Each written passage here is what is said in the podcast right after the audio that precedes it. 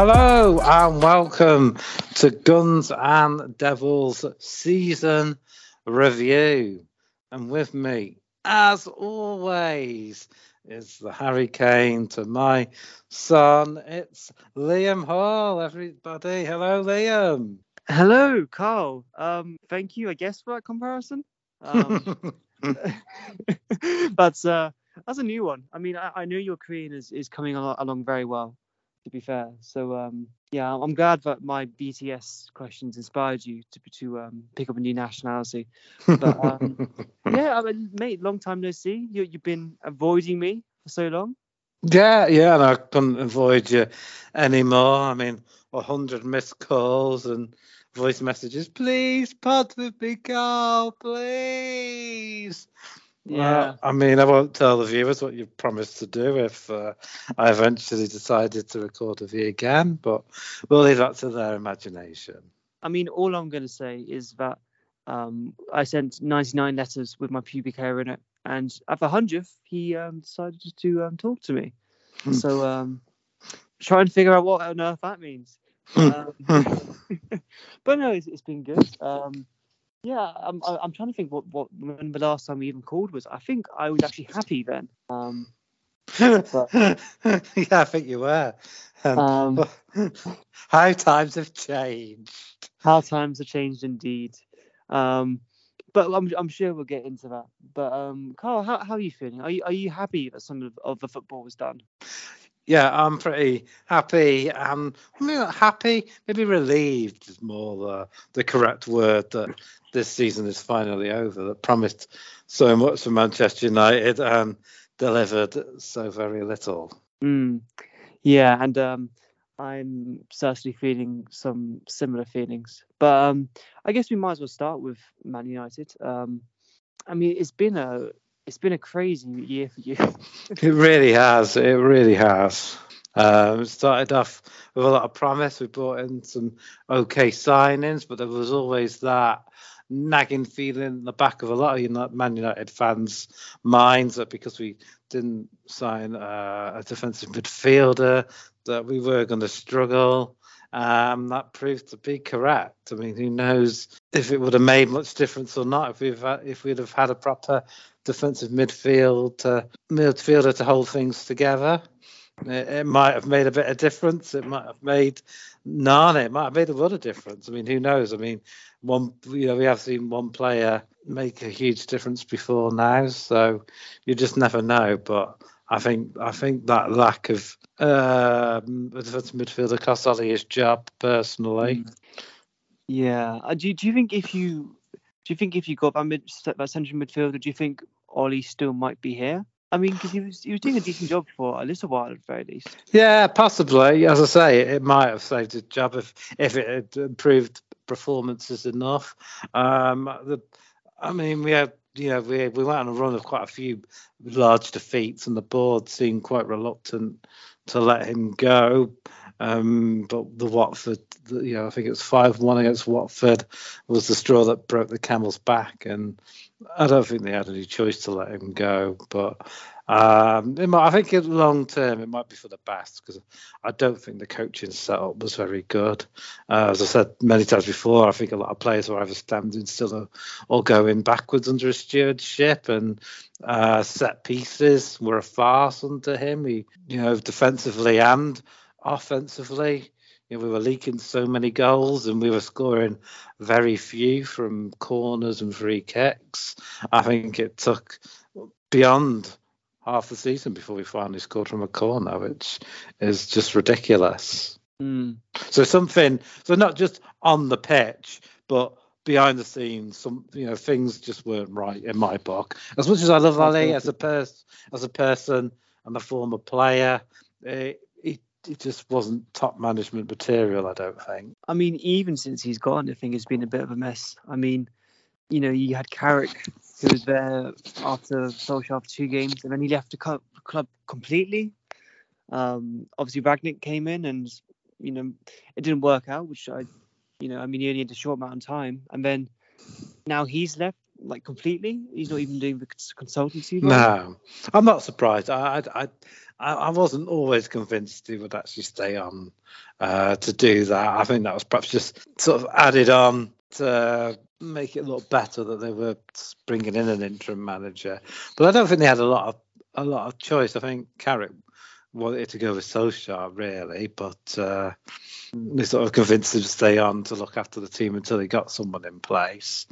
And um, yeah, I reckon it might not have been what we needed on the pitch. The players obviously didn't take to his tactics and what he wanted to do, and perhaps because he was only on, you know, they knew he'd be going in six months. It's easy not to, you know, fully listen to him and do what he wants.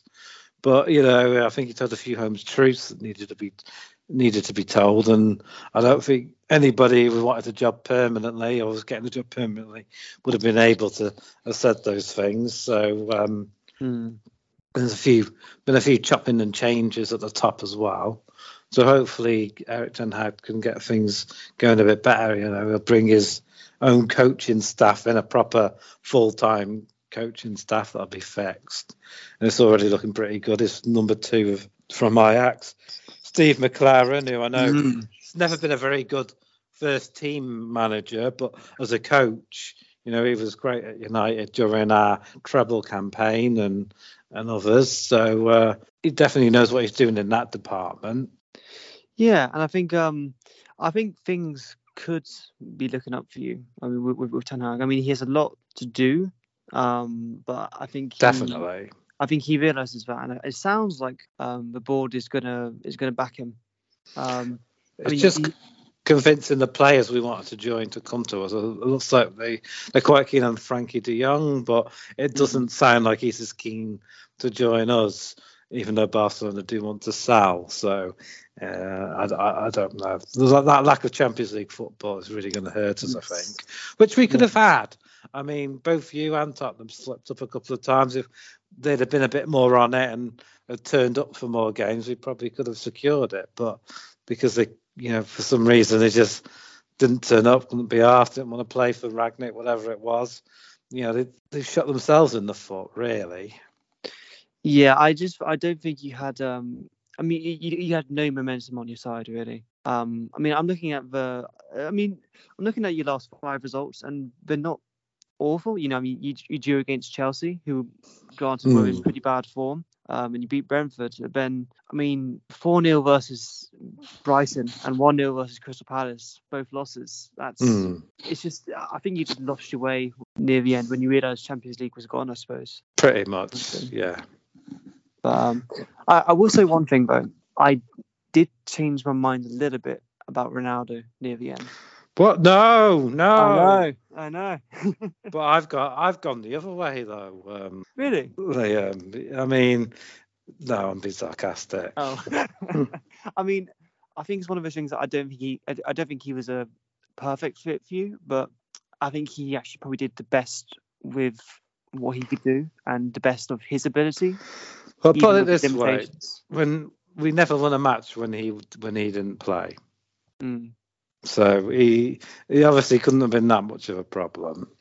I think if I think if Cavani was still fit, and I think if Greenwood, obviously you can't really control the Greenwood situation. No. If those two were fit and morally allowed to play, I think I think this season probably could have been different to you. Different for you. I think you maybe could have actually just just about scraped that top four. Possibly, possibly, but I still think not having that CDM killed us, to be honest, because yeah. the amount of goals we were leaking and Maguire, Maguire had an well. he had an awful season. He, he, really did. I don't know what was wrong with him. Rashford just wasn't turning up for matches either. So, got to hope Erik Ten Hag can can get him going again. Mm, I mean, it sounds like he's going for his um, ex um, centre back Timber, who uh, he, he, seems like a very talented young centre back. Mm which um, I think him and Varane together could be really quite interesting. And uh, even uh, uh, like a back three with Maguire, with Timber maybe covering him a little bit. You know, I think you can see the best maybe. of what he brings in possession. If if we get him, I mean, there's no yeah. There's no guarantee we're going to get our targets, really. Yeah. Do, do, do you know who your targets are, actually? Uh, yeah. Well, from what you heard. Tim, Timber, as you say. I think there was another defender, but I can't remember his his name. And there, and Frenkie De Jong are the main ones I've heard. There's probably others. That, trouble is, we get linked with every Tom, Dick, and Harry, so it's it's it's hard sometimes to separate fact from fiction. Um, for me, if he wants, if we can convince him to join, uh, Christian Eriksen should be a no-brainer on a free. That would be an interesting one. I mean, yeah. I imagine Tottenham would be keen to have him back, and maybe other clubs, but. Uh, I really think he could do a job for us in midfield. So, that, you know, on a free, that should be an absolute no-brainer. He proved he proved at Brentford was it he was at yeah. that um, you know he's got it. He, he can still he can still play with his pacemaker. There was no there was no issues there. So um, I don't see I don't see why you wouldn't at least make an attempt to lure him to the club personally. It's a great show. I mean, you've been linked with him for a long time. I mean, um, you know, both Lingard, Juan Mata, and Pogba have gone. So you do you do need some reinforcements in that area, even just to cover Fernandes if he gets injured. Exactly, exactly. Um, I imagine Van der Beek might get a bit more of a chance under out Yeah. Ten Hag, but again, he didn't really feature a huge amount for Everton. I think he scored their only goal in their uh, massive defeat on the last day of the season. But um, that's true. Erik Ten Hag knows knows that knows him inside out because he had him at Ajax for so many years. So maybe he can get the best out of him. Those are some saucy details you just dropped, but um, I, I hope that, that you didn't mean anything sexual by that. no, you know what I Um, meant. yeah, I know. Um, but yeah, I mean, mixed season for you guys. Um, but you know, I mean, with United, you have a lot of money. You have a lot of young, brilliant talent coming through. There's always potential. Yeah, that um Garnacho, I think he should be promoted to the first team. He had an excellent season uh, when it, helping the team win the Youth Cup. There might be another couple of others that may be worth promoting to see how well they do. Um, you know, they need to assess for you know players like Amad and Pelistri and and whatnot, and whether you know are they going to get game time or do they just need to sell them if not. I mean, these were buys. You know, we might not want some of these players that Ollie and Edward Wood brought in for whatever reason. So Yeah, and obviously, yeah, it was also someone who I was going to ask you about, which is Hannibal. I think it's Hannibal Mejbri. hmm. um, who I've always heard a lot of things about from the academy, and he's played a little bit for you, and most of it I've seen is him just being super aggressive. yeah, sa- same here. I've only seen him. Uh, I've probably only heard and seen what you've you've seen of him. To be honest, he, he hasn't featured a great lot, and I don't always pay, pay huge amount of attention to um, the players that aren't really featuring in the first the first team squad. So um, interesting. Um, if they feel he deserves a chance, he can do a job. Why not? But uh, I haven't really seen enough of him to be super convinced. Yeah. Um. So what what about left back? Obviously, Brandon Williams is on loan. Obviously, Norwich didn't have a great season. Um. You know, you still have Telles and Shaw, who are both a bit suspect Hmm. defensively. Um.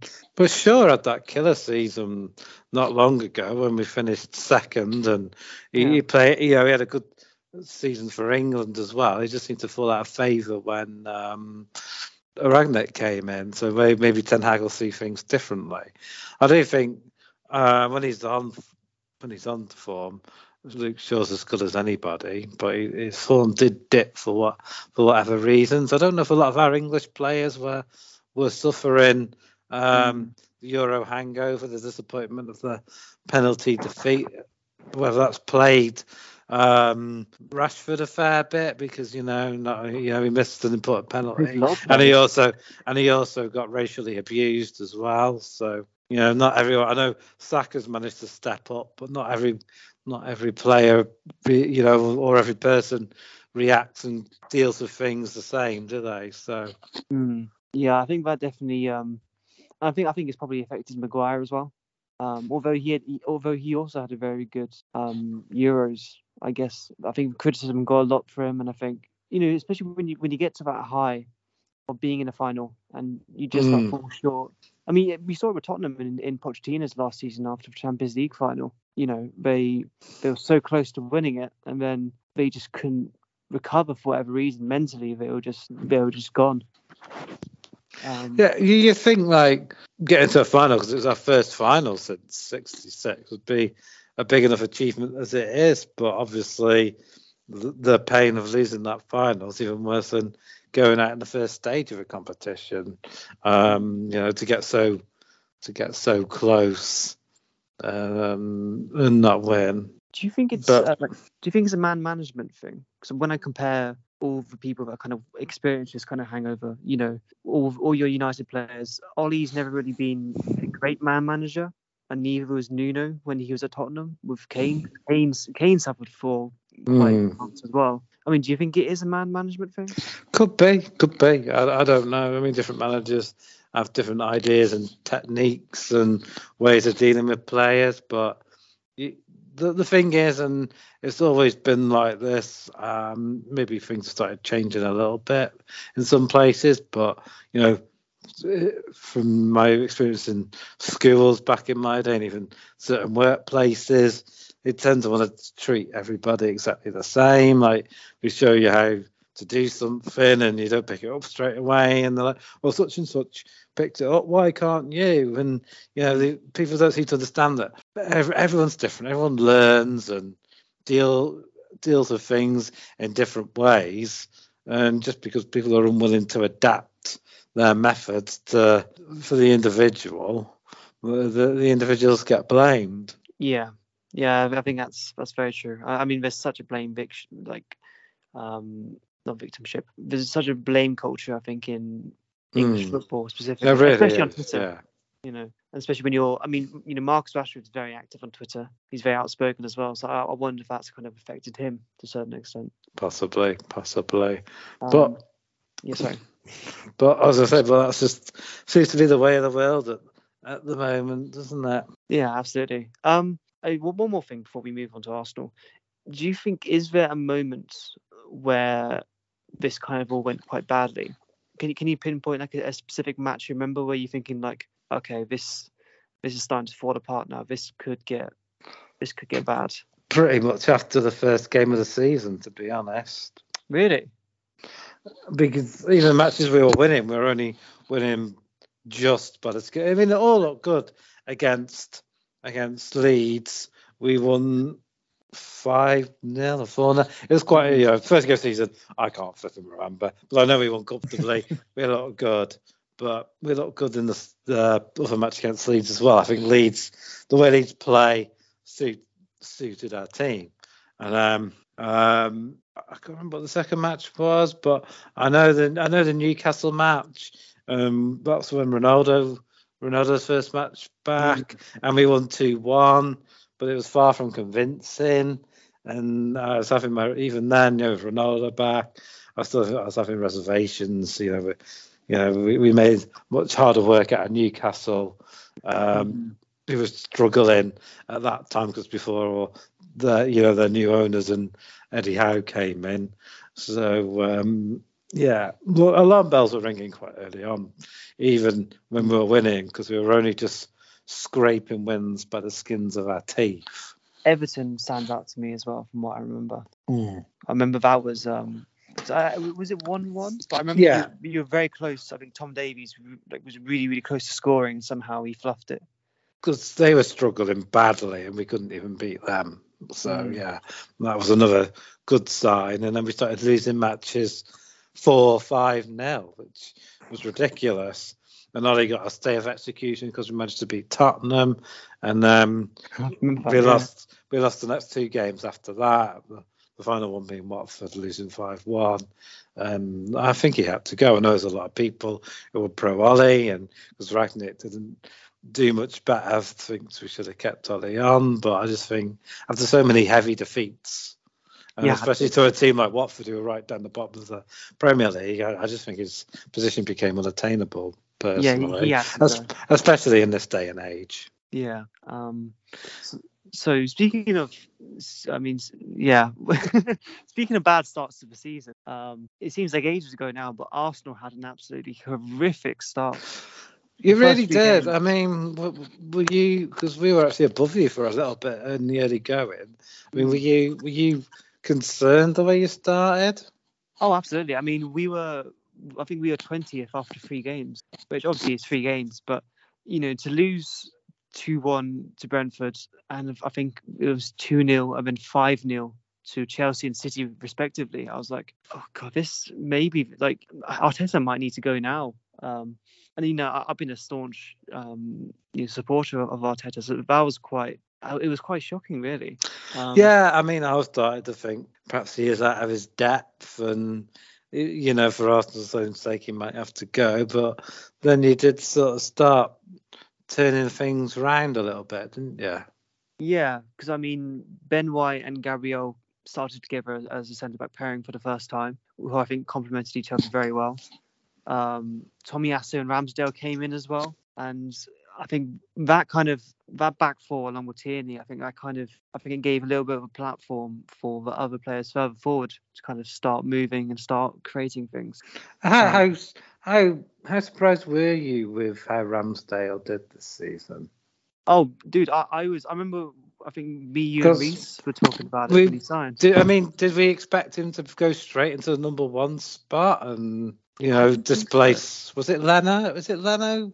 Yeah, it was Leno. Yeah. Um, yeah, I, I remember the three of us were just thinking, like, what the fuck is going on here? What? Why we signed this this guy who was relegated twice and who, I mean, his his his his passing and his ball playing was considered bad for Sheffield, which you know, which feels funny in hindsight considering how good he has been on the ball for us for the most part. Um, it was yeah, it was very strange, but he came in against West Brom played very well, and then he just started for the rest of the season, and he kind of just he grew and grew from there. And it's very weird how the season has turned out.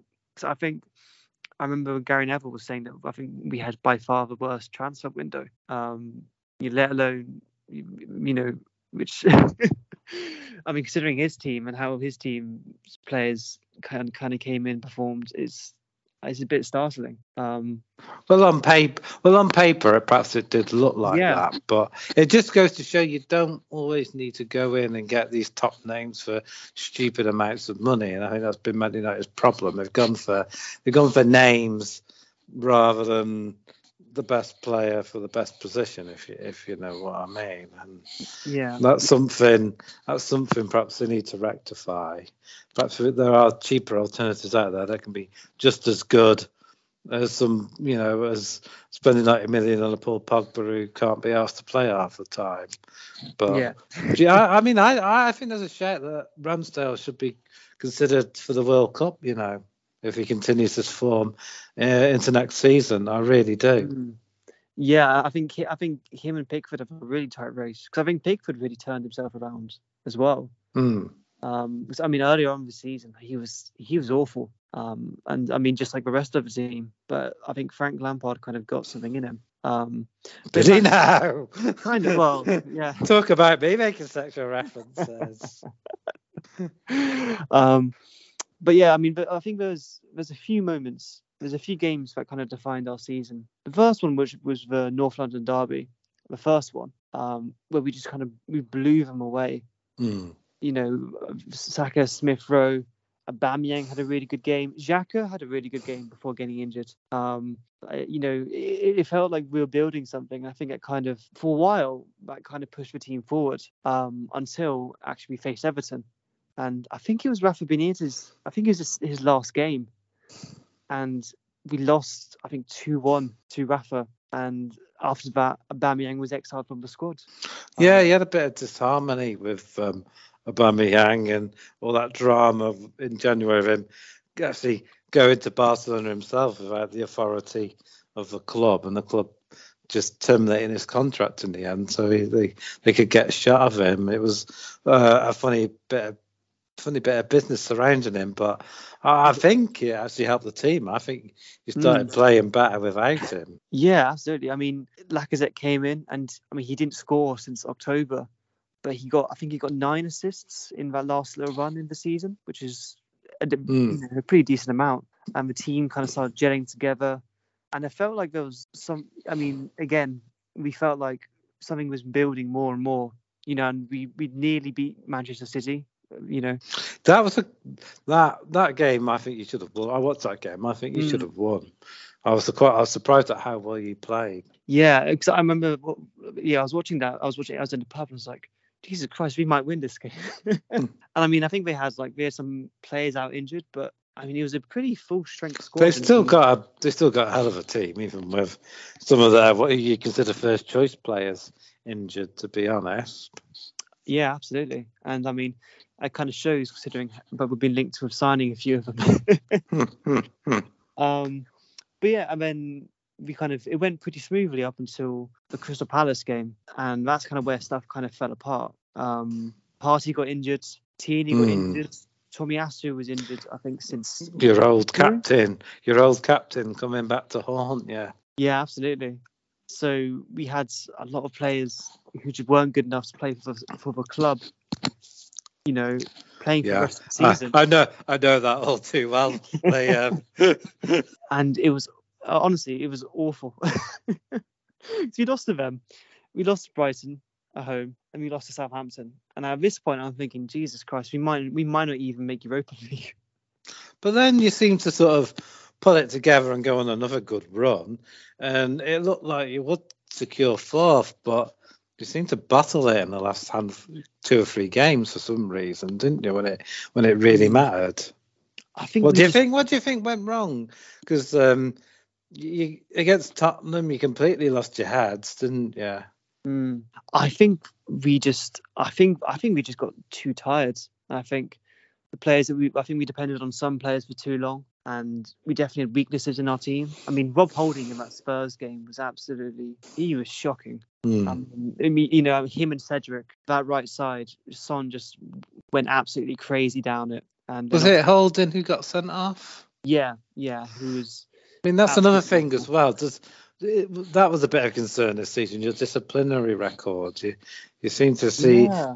I mean, perhaps in some cases, um, there's a case to be made that players or the club's reputation um, sort of preceded them, if you know what I mean. But mm-hmm. uh, but still, it doesn't excuse some of the ill discipline, and it was almost like the Wenger years again, where there's a lot of red and yellow cards. It's you know, you're you're not you're gonna lose the matches if you get so many sending offs. Yeah, I I think I think some of it might come down to also it being quite a young squad, and probably a squad that doesn't how doesn't know how bit, to get bit, away with it. Bit of an experience, perhaps. Yeah, because I think we made, I think we are like we had we made the third fewest fouls in the league. I, I think that could be right, but I mean we we make we make very few fouls, but we always seem to kind of get caught for it. I don't know if it's because the fouls stand out more, or if the players just aren't very good at making it look like an accident. you don't do you don't foul much, but when you do, they're bad ones. yeah, yeah. Cause I remember. I mean, there's some shocking decisions as well. That that Gabriel Martinelli one, where he got two yellows in the space of seven seconds. I, it's just, I mean, I think Arsenal fans have kind of developed a bit of a reputation for thinking the world is against them. Yeah, but but players have got to learn, you know, when they've picked up a yellow card, to be, you know, to watch themselves and be a bit more, you know, be a bit more sensible. Well, but your your players don't seem to have that ability. They just seem like Rob Holding. I mean, he just kept going in rash challenge after after rash challenge, and I, I maybe some sometimes it is a bit harsh, but I also think yeah. Arsenal use this us against the world thing as a bit of a cloaking device to you know to to protect themselves from the truth that perhaps your discipline isn't quite as good as it should be. I mean, the Rob Holding one is absolutely inexcusable. He should have been off even before that, to be honest. Mm. But I think, I think that's what I mean. He just needs to completely lose his head in that match somehow yeah, yeah, I think people are more annoyed at stuff like the Martinelli, where mm. he, he, didn't even know that he got booked for the first yellow card because it wasn't even shown to him.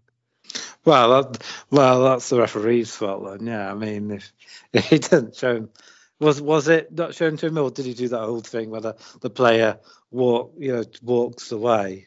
No, it, it wasn't shown to him at all. I mean, I think it happened once, like ten years ago in an international game, but you know, it nearly cost us a match.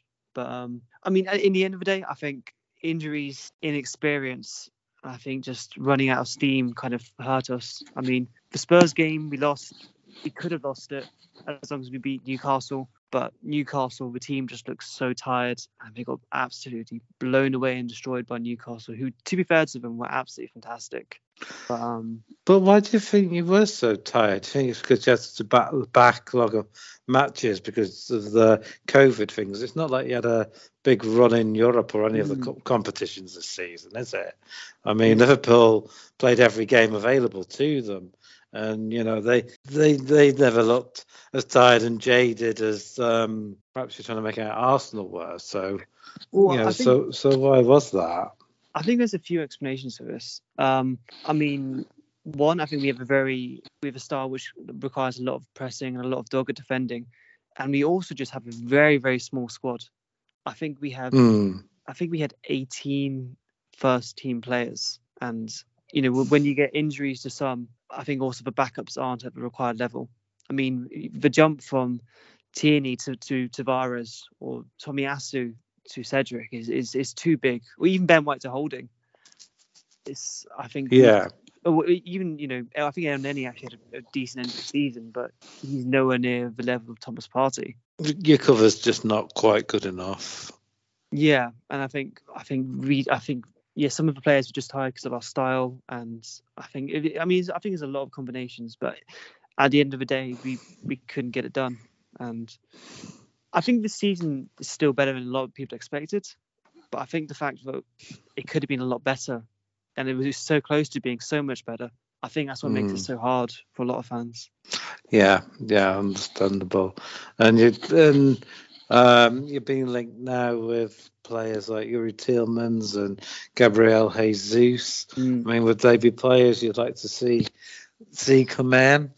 I, I mean, so. yeah, you're going to be like you know you're going to be a little bit like us because you haven't got Champions League football. you you might have to accept you won't get your top targets. Yeah, I think that is. I think that is a part of it. I mean, um, I mean, Jesus, he he's not really a great striker in terms of scoring, but he provides a lot, and he I think he also importantly would provide a lot more better cover for Saka, you know, instead of Pepe. Um, Tielemans is an interesting one because he's not great defensively, but I think he actually could be a bit of an upgrade on Xhaka in some areas. Um, so I think they're I think they're more smart signings than signings that mm. make you like, oh holy shit, Arsenal mean business. Do you um, think there's anybody else you might like to because if Lacazette's going, you might even need uh, another forward, perhaps as well. Yeah, because it sounds it sounds like we're going to be keeping Nketiah, which I'm I'm actually I'm more happy about than, mm. it than I thought I would be.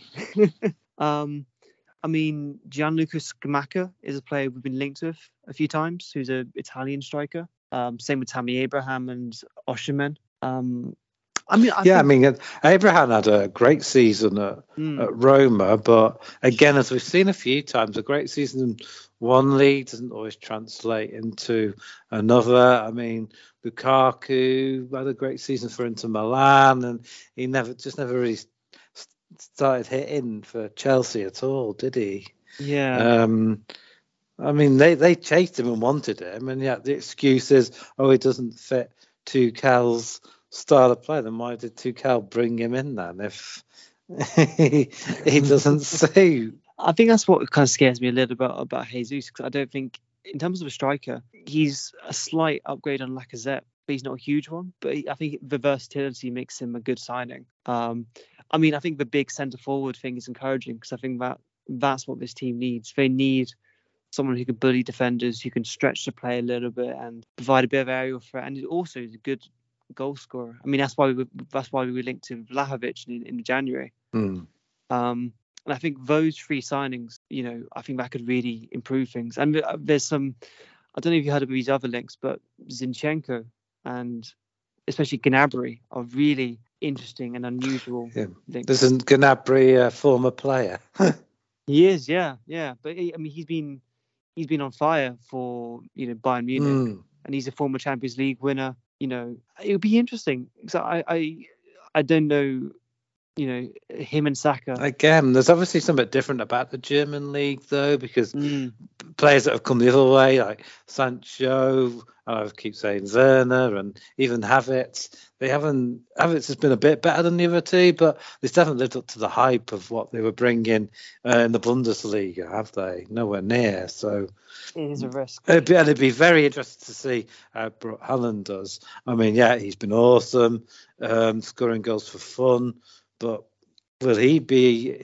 But will he be able to be the exception to the rule of late? And will he be able to keep that going in the Premier League? I'm very intrigued to see. Mm. Yeah, but I'm looking forward to that. I think that's going to be a lot of fun um, to see how he develops. But um, in in general, I'm reasonably optimistic about our transfer window. I think it really, I think the free signings which we kind of expect. I If think, you I get the strikers, if we get them, yeah. I think I think the strikers is going to be a really interesting one because we need someone who can, you know, i- if Eddie starts, I think Eddie will be a good starter, but clearly we also need another, you know, someone who's equally, if not better than him. So um, Yeah. No, it's Yeah. going to be interesting summers for for both our teams to see who they can bring in and if they can get themselves to where they think they should be. absolutely.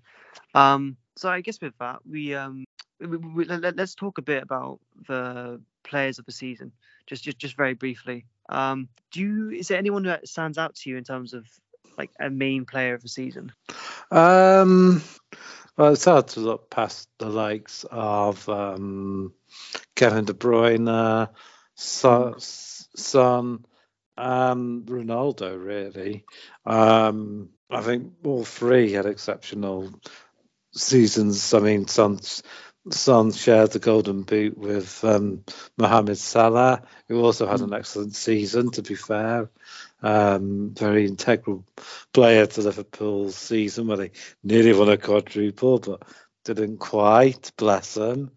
Um, you know, De Bruyne um, doesn't always work too well when they try and play him as that false nine, but there's no doubt in his quality in midfield and um, certainly integral part of Manchester City clinching the the championship. And even though United were absolutely pap, Ronaldo kept us going and pretty much single-handedly kept us going in the Champions League for as long as we did and managed to score 18 goals, finishing second um, or Mm. third, however you want to to class it with two with uh, joint with joint people in top with 18 goals. So um, yeah, definitely the, some of the standout players for me.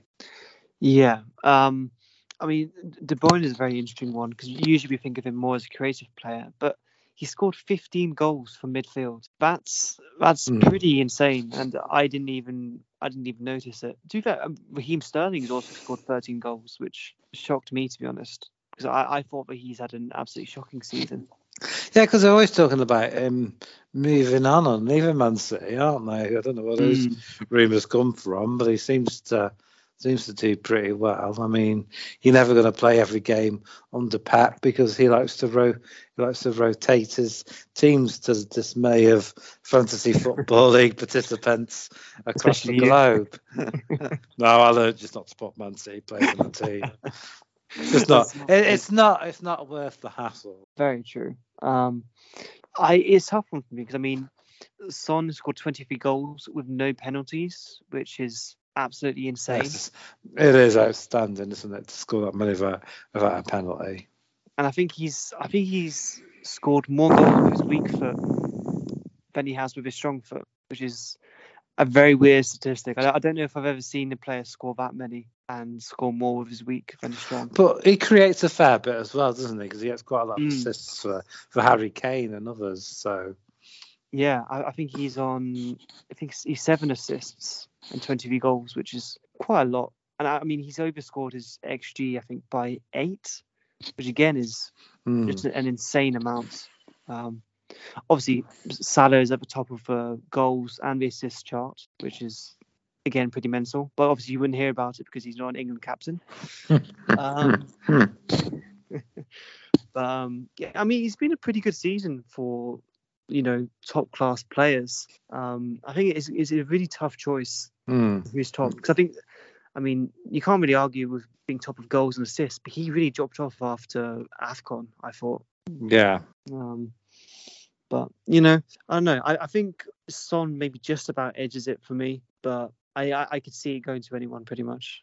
Yeah, I'd say Son just about edges it for me as well. Because again, that Tottenham team were struggling at points as well. So I think he did very well to, to get the goals he did. Copying me, yes, um, absolutely. Um, so I mean, like you mentioned earlier, that Liverpool nearly got the quadruple. Um, I think they just about pulled off a double in the end. Mm. Did, did they even do that, or did they just win one? I can't even remember. Well, they they won two trophies without winning the finals, if that makes any sense, because they they won both on on penalty shootouts against Chelsea. Yeah, it is. Yeah, I think you said that they haven't even scored in any Yeah, of the finals. Yeah, yeah, in, and then in the Champions League final again, even though they've been quite a free scoring team, they played three finals and f- failed to score an open play in any of them, which is quite bizarre when you you think about it. So you can't just mm-hmm. blame like Klopp, you can't just blame the teams for not playing in a way that suits Liverpool. That's not how football works. You you're playing a way to nullify your opponents, and if that means def- being quite defensive, that's how you play. It's a genuine tactic. So I don't get Klopp's whinging about playing football the right way and all that bollocks. You know, you, you play to win, and you know he got out outfought and outfought in three finals basically in my book. He was just fortunate enough to to win two on penalties. Yeah. Did Did you watch for a Champions League final? Yeah, I did. I I have no idea how how they didn't score though. In fact. No, no. Courtois was basically Superman between the sticks. Mm, He, he was so good. Yeah. I mean, And Liverpool did make a mess of a couple of good chances as well, to be fair to them. that's true. And I mean, you know, at the end of the day, Real Madrid took their chances. I mean, it could have been worse for them if that if that penalty decision didn't go in Mm. their favour. Um, but it, you know, I think that was probably one of my favourite Champions League finals for quite a few years. Um, although it lacks a bit in goals, but usually Yeah, it was-. It was entertaining and um, close and you know closely contested as well. Yeah. Um, but it's not going to be as fun uh, next season in the Europa League final when um, Arsenal and Man United play each other. No, if if we if we get that bloody far. If we get that far, yeah.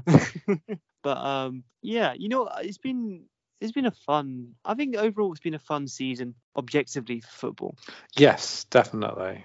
Um, it, although it definitely felt very very long. Um, I, th- I think I'm I'm really enjoying the break. it's been way too. I, I don't know about you, but I've got way too emotionally wrapped up in in in them a little bit. yeah, But um, it's it's it's hard not to though, isn't it? Let's, let's be honest. very true, true. Um, is there anything else you want to talk about? Any teams um that's caught your eye before we finish? Uh, not so much. No, um, I think pretty much uh, the top three were who I thought the top three would be. You know, I thought Chelsea would perhaps put up a bit more of a challenge, but they seem to go through a, a bad patch where Hmm. they couldn't win a game for a for some reason. Um, I think they were Uh, lucky to qual- qualify still, to be honest. I mean, it did slip off quite badly at one stage, but they managed to just pull themselves back together to to make sure third. And I think they were helped by the fact that you know United, Tottenham, and Arsenal were so sort of patchy and all over the place as well.